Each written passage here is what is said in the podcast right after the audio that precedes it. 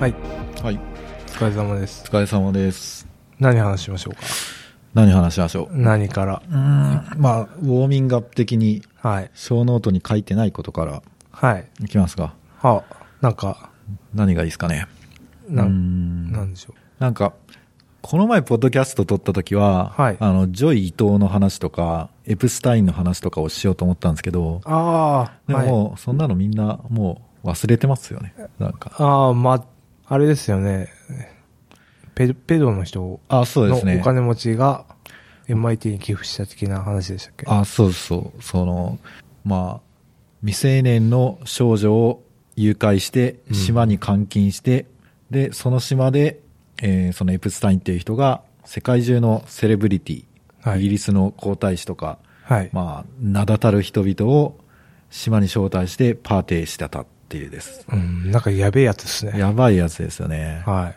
で、その彼からの資金を MIT のメディアラボの所長のジョイ伊藤がはいえー受け取っていた、かつ隠蔽工作もしていたっていうことで、先日ちょっとやめた、はいはいはいやめちゃったと。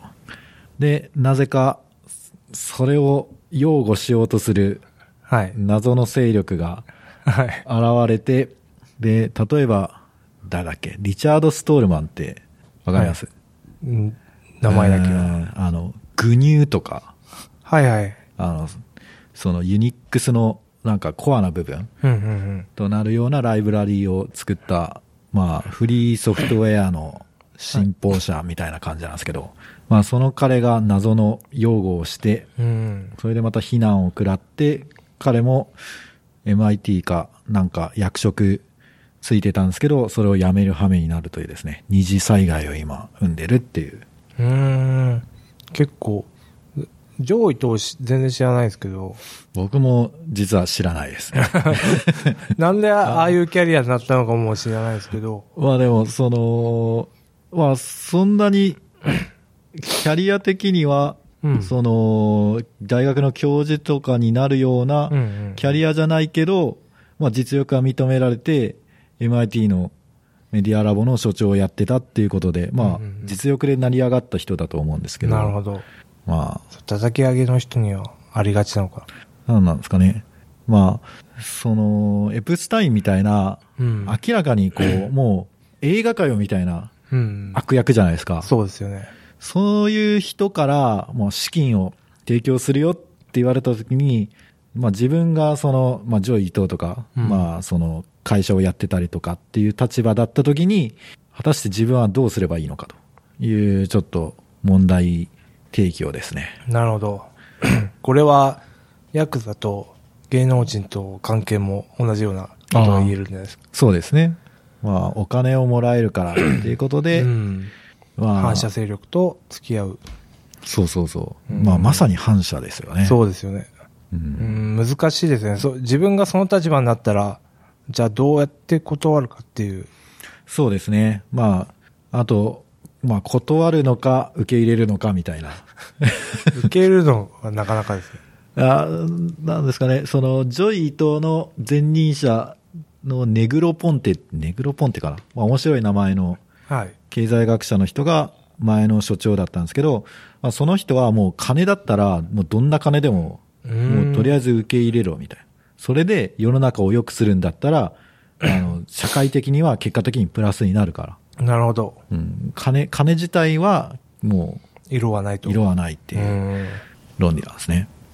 うまあ、ん。自分はどうだろうな。そっちかな。まあなんか実現したいことがあって、うん。もうこの人の投資を受ければ自分のやりたいことができると。でもこの人裏でちょっと悪いことしてるみたいな。うん。でも明らかになったら断っちゃうかも。ああ、その、 大丈夫ですか大丈夫です。そうですね。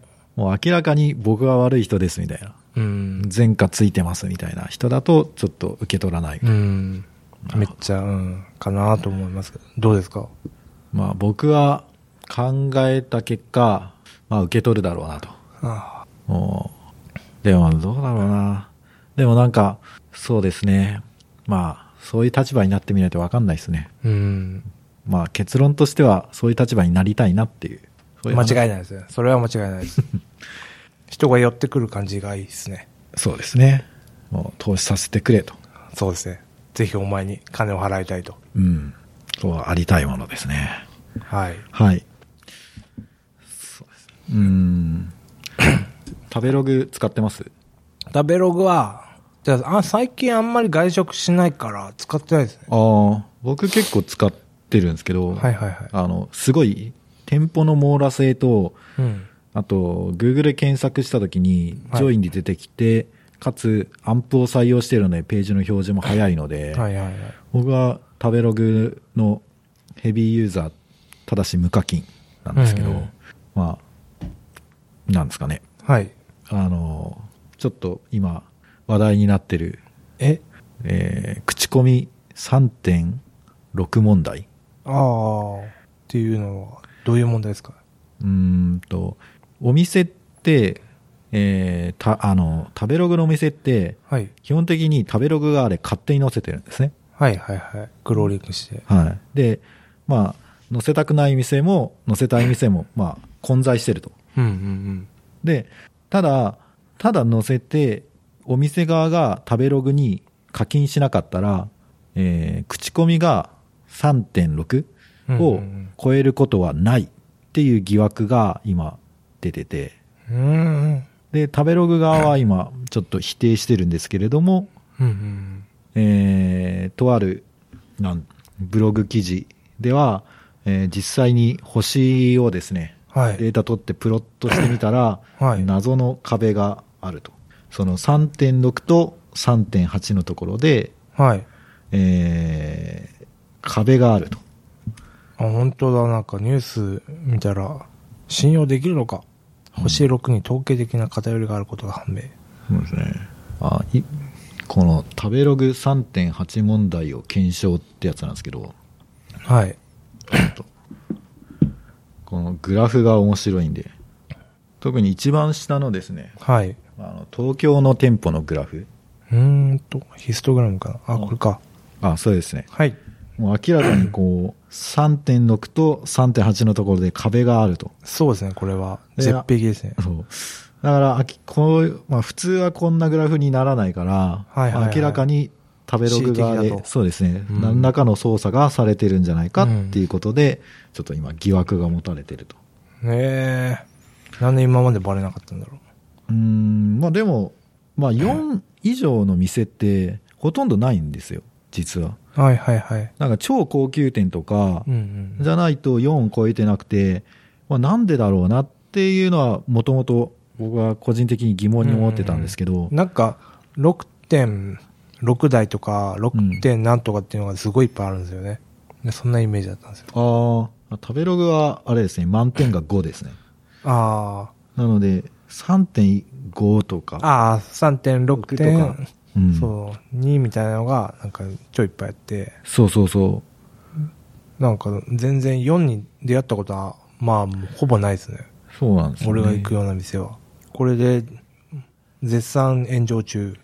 まあ、炎上中なんですけど、まあでもそもそもそれってなんか悪いことなのかなっていう、そのサービス的には別に確かに。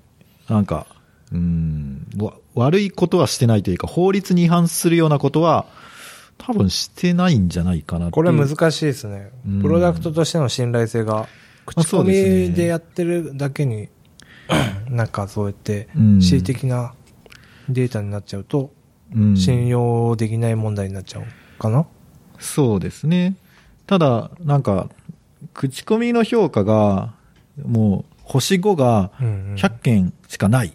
それ以外、星4とかの口コミがないっていう店舗でも、あの、星5にならないんですよ。なるほどそ。れでも 3. 点いくつになるから、まあ、何らかのこう、食べログ側での操作がなされているっていうことは、まうんうんうあ、んその自明だったんですけども、まあ、こんな、その店舗側に、お前の、こう、星を 3. 点いくつにしたけど、お金を払えば元に戻してやる、みたいなちょっと開示的な感じですね。営業の電話がとある店舗にかかってきたっていう、そういうツイッターかなんかの情報が震源となって今、食べログが揺れているあ、と。 そうなんですね。うんじゃあ食べログユーザーのしてとしてはどうどうなんですか個人的に食べログを見るポイントは、あの、口コミの件数うんで見て、あとは写真と、まあ、口コミをさらって見れば、大体もうわかるうんようになってきたので、実際に行ってみて、この、あ、この口コミの件数でこの内容でこの味だったのかみたいなのを、なんとなく自分の中にこうフィードバックしていけば、うんもう、大体僕は食べログを使いこなしているので、なるほど。なんか、ああ、この店はいいなっていうのが、なんとなく僕の感覚では、こう、勝手にうん自分の中であるので、じゃあ3.6ぐらいを超えてれば、もうなんか、まあ、あとは自分の感覚値でそうですね。使ってるみたいな感じなんですね。 3以上あれば大丈夫です。 3、3って結構しギリギリですよね。え、3は、まあ、そうです3.0。まあ、3.0を下回るってあんまないと思うんですけど、あまあ、3以上あれば普通ですあ、うね。ん確かに。まあ3.4とかあれば、おーなかなか、みたいな。そうですね。でも、まあでもこんなに口コミするのって東京の人だけで、うん、、僕、地元福岡に帰ると、はい。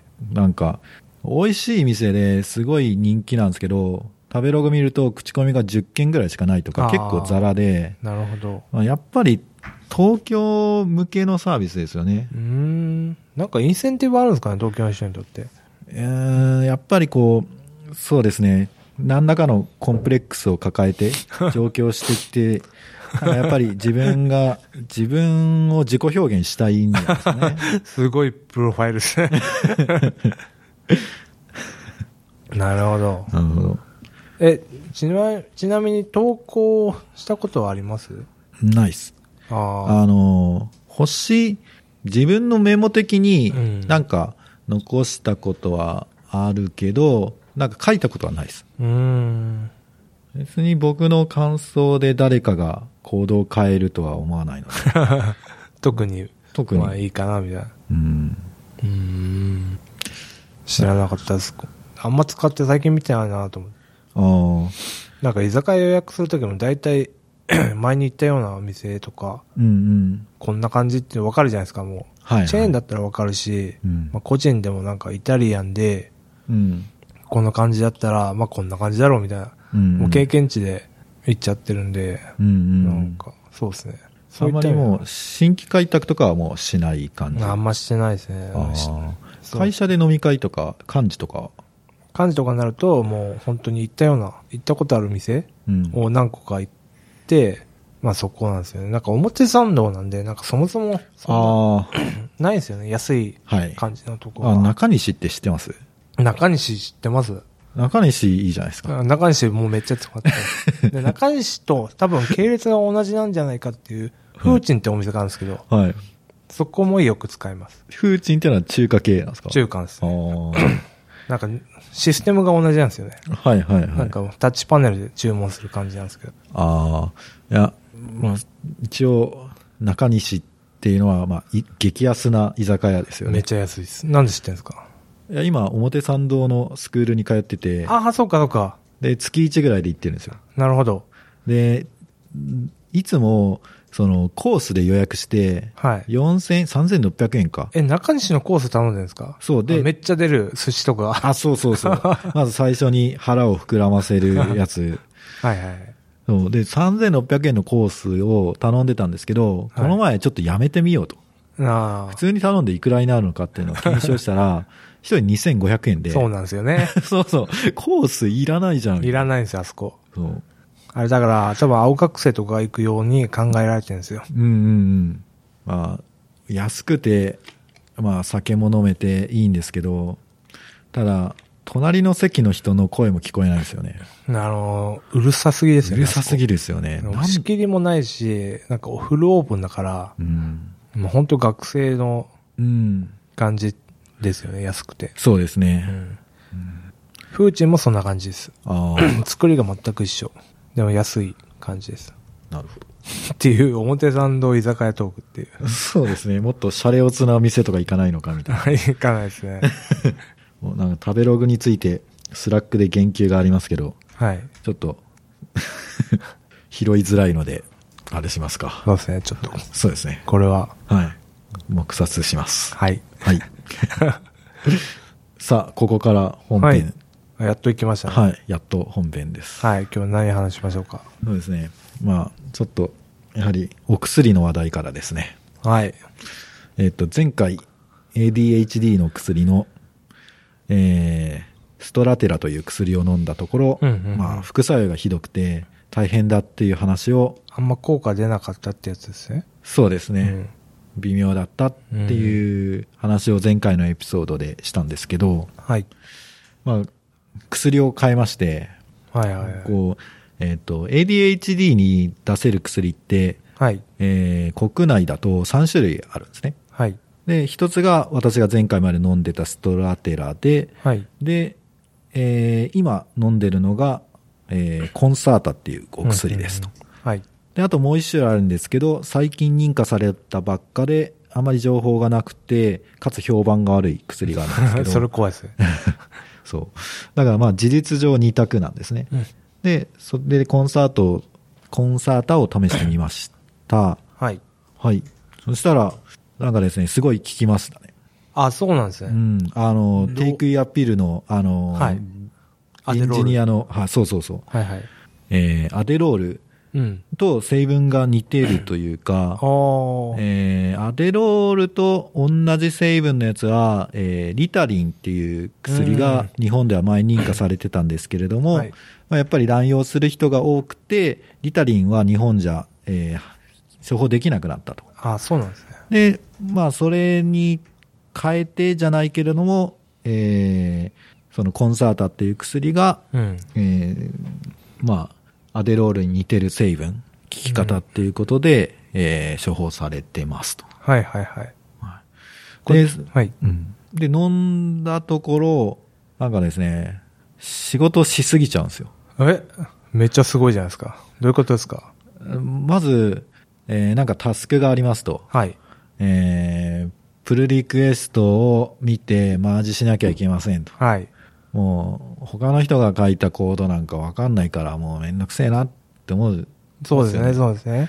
もう、ちょっとよくわかんないし、ちょっと、うんもう、調べるのめんどくさいな。そうそうそう。っていう気持ちがない。なえ、なくななるんですかる。やるかって思ったらもうやってるみたいな。ええめちゃくちゃいいですね。そうだから、まず、タスクに取り掛かるまでの、うんうんうん。えー、なんか余計な感情の起伏みたいなのがはいはい。なくなったっていうのが一点と、あと、えーまあ、集中が持続して、いつまで経っても席から離れられない。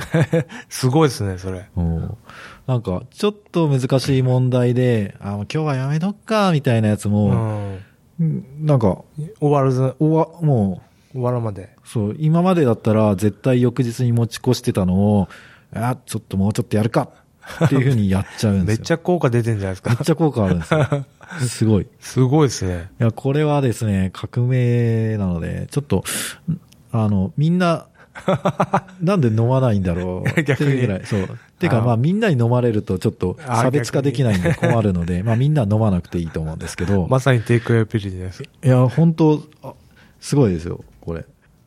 ただ、まあ、はいあまあ、うまい話、ないんですね、そんな。そうですね、えっ、と、これのデメリットを。デメリットは、まあ、薬を飲んでる時はいいんですけど、はいえー薬のその効果っていうのが大体飲んでから12時間なんですね。なるほど。で、12時間経つと、その脳みそ、今までお薬によって、そのドーパミン的なやつがドバドバ出てたのが、はい。急にストップするわけですよ。なるほど。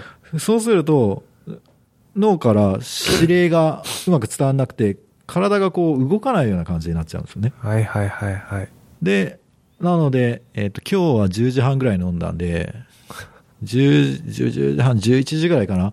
11時ぐらいになると、ちょっと1時間ぐらい何もできないっていうです、ね。あ、でも1時間で復活するんですか多分、徐々に、そうの、ーん。報酬系、ドーパミンがな出るようになる戻ってくなるほど。ですね。じゃあだから結構そうか。前借りっていうか、ううんん。先に出る絶対量的なのもあるから、うんそれを前借りしとくみたいな。ああ、いや、多分、あれですね、出しやすくするんじゃないかうなー。んで、まあ、出しやすくする、その何か、 えー、なん、メチルフェニ、デート。フェニデートってやつが、その、そういう作用をするんですけど、まあ、それがなくなると、その、報酬系が、うんまあ、一時的にパタッと止まる。ドンカスの、あ、止まんのか。そうで、それが、まあ、切れたけど、まあ、元の状態に戻ろうとして、徐々に戻っていくみたいな感じなんですね。なるほど。そう、だから、まあ、それさえなければ最高なんですけど、ちょっと怖いですね。 そうですね。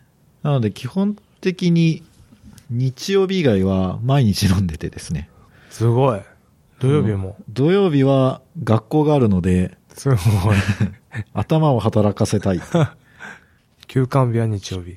そうですね。本当はもっと増やしたいんですけど、うん。いや今忙しいんですかうーん。あ、今は若干落ち着きましたね。んでもなんかすごい細かいところもやっちゃうんですよ。ああ。普段、本当普段なら僕がやらないようなところの細かいところまでちゃんと注意深く見たりとかう、ん。なんか、なんなら他人の仕事とかもちょっとチェックしたりと か。すごい。ちょっともう、やばいですね。やばいですね。うんえ、本当なんか、テイクエアペリに出てきた人みたいな感じですね。そうですね。あとは、ちょっと、まあ、適切な用法、用量を守っうんて守って、正しくお使いすれば、こう、うまく人生の波を乗りこなせるのではないかと、勝手に。そうですね。うんこれでお給料上がればそうですね。ちょっと、問題ない。はい。うんのかまあそうですね。まあ、そうですね。えーいくらぐらいなんだっけな。まあでも数千円ですよね、月。うん。月数千円で。で、まあ、ちょっと体にダメージはあるかもしれないけど、まあ、まあでもお酒を飲んだりとか、ああ、まあ、暴飲暴食してる人とか、運動しない人とか、まあ、うん体に悪いことしてる人はいっぱいいるんで、そうなるほど。まあ、いいんじゃないですかっていう、勝手に思ってます。じゃあこれをまあ、とりあえずこう、いい感じに使いこなせる。そうですね。しばらくうん。続けてみようかなと。なるほど。はい。はい。うん。あ、そういえば前回、オピオイドの話がちらっと、そうですね。オピオイド私、すごいです追ね。ってるんで。 5。5万人亡くなってたと。そうなんですよ。アメリカで。アメリカだけで。オピオイドマジやばいっすよ。やばいですね。で、先日ニュースでオピオイド作ってた会社が、賠償金で1兆円ぐらい払えっていううん。そうそ。ニュースになってて、で、即破産したっていううう。ん。すごいですね、また、アメリカ。バーデュー。バーデュー。バーデュー。なんかでもこういう薬系の会社ってう、ん。なんか、どんどん名前変えて、 え、変わるだけっていう話もあるらしいん で、そんな、なかバスへの風俗じ ゃないんだからなんかそういう、そうなんです話もあるんでね。ああ、そういう看板だけ変えて、そうそうそうそう。で、過去のあの会社と私の会社は関係ありません、みたいな。うん、みたいな。うん完全にヤクザですね。だからあの、何でしたっけヘロインうん。ヘロイン作った会社あるじゃないですか。なんだっけ名前忘れちゃったな。ヘロインって、あの、製薬会社が作ったんですよ。あ、そうなんですね。そう。その会社が作ってるのがみんな知ってる、はい。あの、バッファリン。あーあ、バイエル社。はバイエル社。だかーら、 なんかね、まあ製薬会社は結構、うん。まあなんかいえ、いろいろあるんですよ ね。うーん。結局オピオイドも鎮痛剤として処方されたけど、うん。まあなんかね、そうそう。それが、なんか、それ以外の人たちが使って、まあいろいろはい。反映しちゃったってみたいああな。。なんか麻薬として取引されちゃうみたいな風になっちゃったんだ、そうですけどね。なるほど。なんか、えーっとですね、僕が、あの、ドラッグに関して、 はい。得た知識といえば、あの、はい 高校生の頃、ビレッジヴァンガードが地元にできま して、あの、雑誌、あの雑貨屋雑貨屋というか、本屋本屋というか、はいはい。あの、で、僕はそこに足しげく通ってたわけなんですけども、あ、そうなんですか。はい、そこでですね、あの、ロ現代ロックの基礎知識という、はい。えーロッキングオンからで、はい当時出てたへえ本を読んで、えーそこで得た知識としては、そのダウナー系、はいはいはい。ヘロインとか、はいはいはい。そっち系はやめとけって。あーあれはやばいと。なんか脳をアッパー系変容させるんですよね。あ、そうそうそう。アッパー系は大丈夫だと。ああ。っていう知識を得て、だから鎮痛剤とか、そっち系は多分相当やばいんだと思います。鎮痛剤はそうっすちゃうなんすよね。うん。ちょっと今、絶版になってるみたいなんですけど、うん現代ロックの基礎知識。1999年。あ、1999年だから僕高校を卒業してるかもしれないですね。 ちょっとおすすめなんで、後でリンク貼っとくんで、ちょっと。買えるんすかえ、あの、中古で35円からあ、め Amazon っちゃ安で買いいでますす。。 Kindle 版。ね Kindle 版はないですね、そもっか。う。はい。そうですね。オピオイドはちょっと。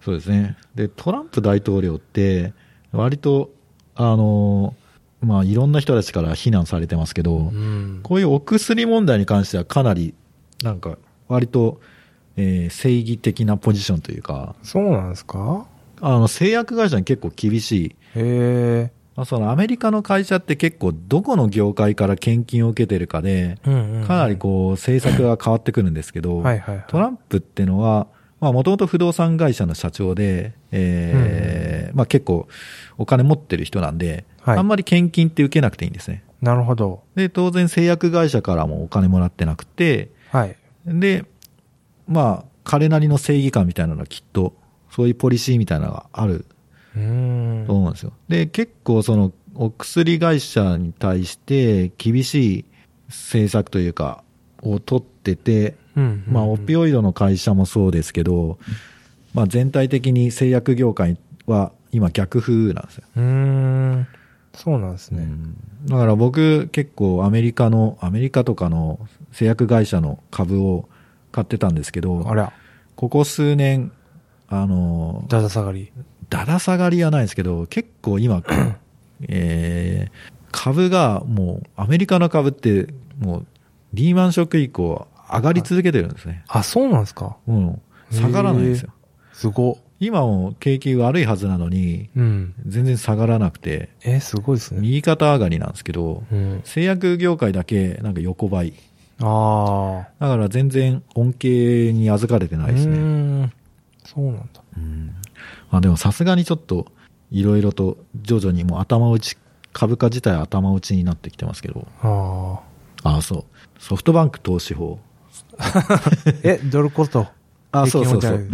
ドルコスト平均法にちょっと触発されて、ちょはいっと新しい投資法。あ、そんな、なんですかはいちょっと、これ僕が勝手に、あれしてるんですけど、え あそういうことあの、ソフトバンクって、はいビジョンファンドっていう、はいはいはい。なんか、何兆円っていう規模のすごいでかいファンドうんをなんか中東の人たちをやってますよね。そうです、そうです、そうです。うんで、えーそのソフトバンクのビジョンファンドがいい感じだとはい株価は上がると。なるほど。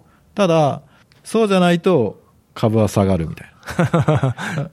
追従、あ、だからソフトバンク追従投資法、そうです、そうです。同じ投資をしとけば。同じ投資をというか、はいえーっと、そうですね。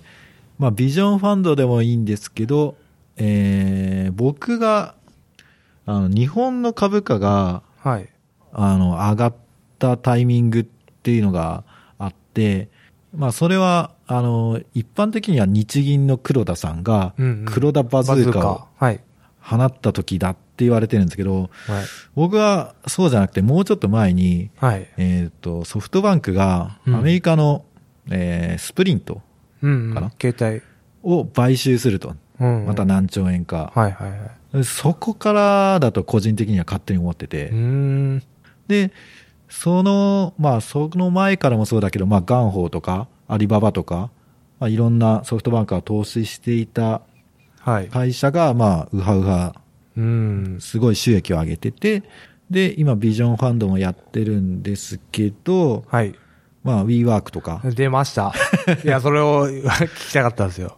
そうですね。WeWork はすごいですよフね。ェイワークの件で、この投資法が正しいのかどうか。そうで すね。まあ、で、特に、フはいァンドって、はい。まあ、その、ビジョンファンドの場合、サウジの、うん。あの、石油うんの、とかから、まあ、出資してもらってるんですけど、まあ、その、ファンド自体、まあ、期間が決まってて、はい。で、えーかもう、ファンドを運営する人は、絶対どこかに投資しないといけないんですよ。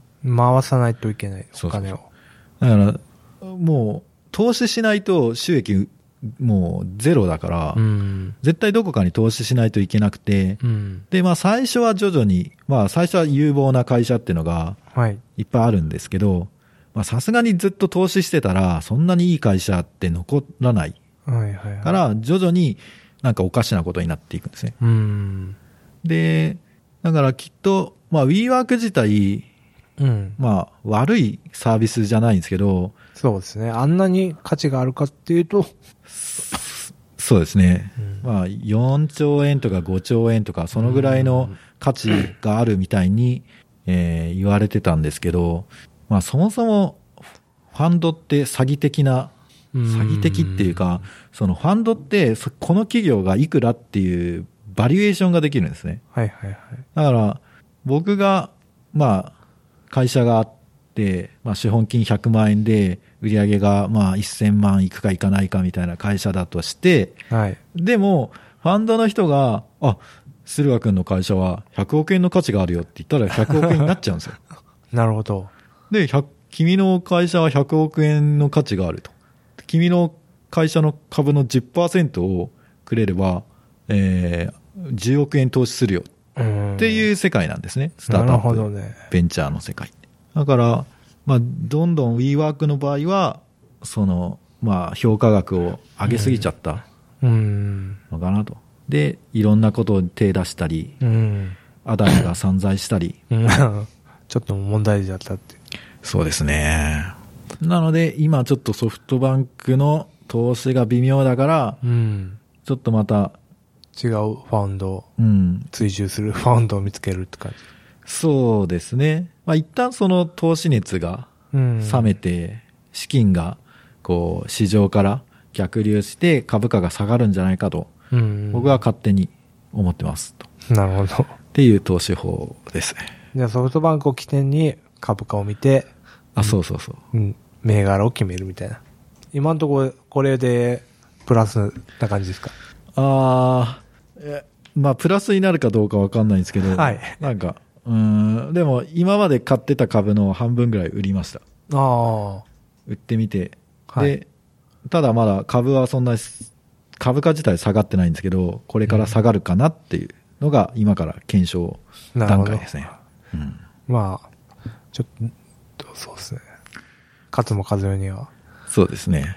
だから、出てこない。まあ今投資法、また、あの、出ましたけど、まあ、ドルコスト平均法は、まあ、常に買い続けなきゃいけないんですけど。 そうですね。低い時も、上の時も買い続けて、うんその平均値で、まあ、ちょっとずつ儲けるみたいそうですねな。方法ですね。ちなみに、まあ時間があれですけど、インデックス投資法って知ってますあはは インデックスって不動産系でしたっけあ、まあ何の市場でもいいんですけど、ああー、はい。あの、最強の投資法と言 われてる。あそうなんですか。そうですやばいあ。のドルコストを超えた。ドルコスト以上で、その、まあ、日本市場だと、はい。なんか日経平平均と連動してる商品、うん投資信託とか、ああ、はい。あれを買う以上、なるほど。その、市場平均を上回るリターンを出せる人っていうのは、現実的にこの世にいないと。はいはいはいはい。っていうのは、あの、ウィリアム・シャープっていう人が、うーん。あの、もう証明してて、それで彼はノーベル賞を取ってるんですけど、あその、だから市場平均の、を上回ることは、なんか、うんなんだろあ、ないですね。う、ない。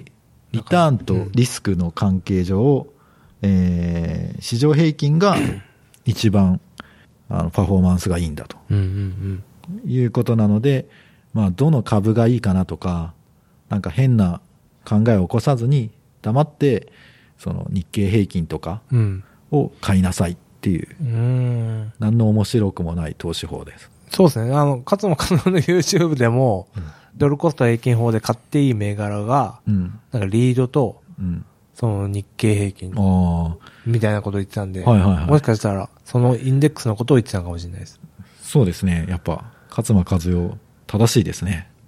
もう正しいかどうかはちょっとわかんないですけど、面白いです。あで、確かにでもソフトバンク、まあ、孫さんなんか、日本の中でやってる感があるんで、あ、そうですね。ついていきたいです。はい。アームも買ったし、いろいろ買ってるし。応援そうしなんたでいすよね。アーム、アームもあるし、まあ何でも買ってますよね。うん。いや、次は何を買うのか、ちょっと。楽しみですねそうですだねから LINE を買うとかいう噂もありあ、ましたそうですよね。もう、日本の会社全部ソフトバンク系になるんじゃないかって いう。 恐ろしいですね恐ろしいですよね。はあじゃあ、あとは、はい、ネットフリックスの話をしてはい、 終わります。ネットフリックスやっぱみんな大好きですねいやーそうですね。何見てますえーっとですね、2008年ぐらいにはい開始、あの、放送が開始された、ブレイキングバッドっていうですね。あ薬です ねそうで すね。えー、50歳の高校の科学教師がいはいドラッグ作りに身を染めるっていうで すね。まあ、倫理的にどうなのかっていうよう なやつを、今実はその最後のシーズンまだ見終わってなくて、はいあの、まあ相当前に放送自体はもう終わってたんですけど、うんうんうんあの、ちょこちょこと見てて、はい今ようやく最後のシーズンまでこぎつけて、あと5話ぐらいなんですよ。はいはいはいで、って思ってたら、ネットフリックスで新作の映画が出ると。あそうなんか映画になるっていう噂 そう。だから、ああ、また見るのが増え たよ。終わったと思ったらまたみたいな。はいはい面白いんですかやっぱブレイキングバットはあのーまあ、最初はちょっとコメディ的な感じなんですよ。うーんあそうなんですかその、シリアスじゃないんだまあシリアスではあるんですけど、ちょっとギャグ要素もありつつ、へえまあ、最初はそのウォルターっていう科学教師のおじさんはいが、えーまあ、癌にかかってはいはいで息子とか家族のためにお金を残してあげなきゃいけないっていう動機からドラッグ作りをやり出すんですけど、最初はすごくなんかいい人なんですようんでシーズンが進むにつれて完全に悪役になっていくんですなよんか丸坊主なあそう そうそう最初はなんかすごく人のいい感じの、うんちょっと気弱で言いたいことも言えないみたいな感じの人が、こう、もうどんどん悪に染まっていくみたいな感じうで、んなるほどもう、もう最後のシーズンなんか、まあ、わ笑う要素ゼロですよね。あそうなんですねほぼゼロですね。もう完全にシリアスな。ええうんまあでも、めっちゃ面白いですよ。見てみたくなりましたうんまあ、あの、最初のシーズン1だけでも見たらもうハマっちゃいますよ。うーんえシリーズン何まであるんでしたっ何まであったんだっけなちょっと待ってくださいね。シシーズン5までです。け5かだから、まあ割と程よく、まあそうだねサクサクっと見れば、 ちょうどいいかもそうですね。ああとは、ちょっとさっき調べてたら、サウスパークがはいネットフリックスで見れると。あそうなんですか来たんですか来るらしいですよ。へえ10月の新着、新着タイトルに、なってサウまスしパーたクが。あ見たいですね映画めっちゃ好きなのなんかユーネットフリックスの YouTube チャンネルって知ってますえ、知らないです。あれやるとなんか今度来る新作のドラマの予告編とか流れたりへすえるんで、なかなかおすすめですなるほど。じゃあ、最新の情報がチェックできるわけですね。そうですね。それにはなんか、あったかな、サウスパーク。オリジナルが多いのかもしれないです。ああ、確かに。うん。いや、本当時間が足りないんです ネね。ットフリフリックスはそうですね。やばいですよね。本当時間泥棒。 いや、本当僕、家、テレビないんですよ。どうやって見てんですかあ視聴まあ、パソコンから見てるんですけど、あなんか、いや、テレビないことで、あ。はい。テレビを視聴しない時間分、何か別のことに費やせるはず。はずだったのだが、今、ネットフリックスにだいぶ時間取られてます、ね。あこう、見ても見ても終わりがない。あ。こう 本当ですよね。なんか地獄で石を積むみたい な。そういう感じですよね。確かに。でも見ちゃうみたいな。見ちゃう。うん。うん。まあ、そんなとこですかね。はい。はい。うん。そんな感じですかね。そうですね。あ、そういえば沈黙がこれカットされるから、はい。沈黙が怖くないですね、この。ああ、沈黙はカットするんですけど、まあ、カットしすぎて、ちょっと詰まっちゃう問題があったん で、まあ、ほどほどにしようかな、みたいな。あうん今ほ検ど討しほてどますってどうするんですか手動中、うん、なんか、感覚を選べるんですよね。そのあー沈黙の時間を、なんで、沈黙が短いとあんまカットしなくて、長いとカットするみたいなうんうんう風んにでしようかな、みたいああ、そういうこともできるんですね。な。うん。なるほど。そうそう。いやー結構何話そうかなって思ってたんですけど、はい割と喋っちゃいましたね。ありがとうございます。じゃあ、今日はこの辺で。はい。はい、ありがとうございました。ありがとうございました。ありがとうございました。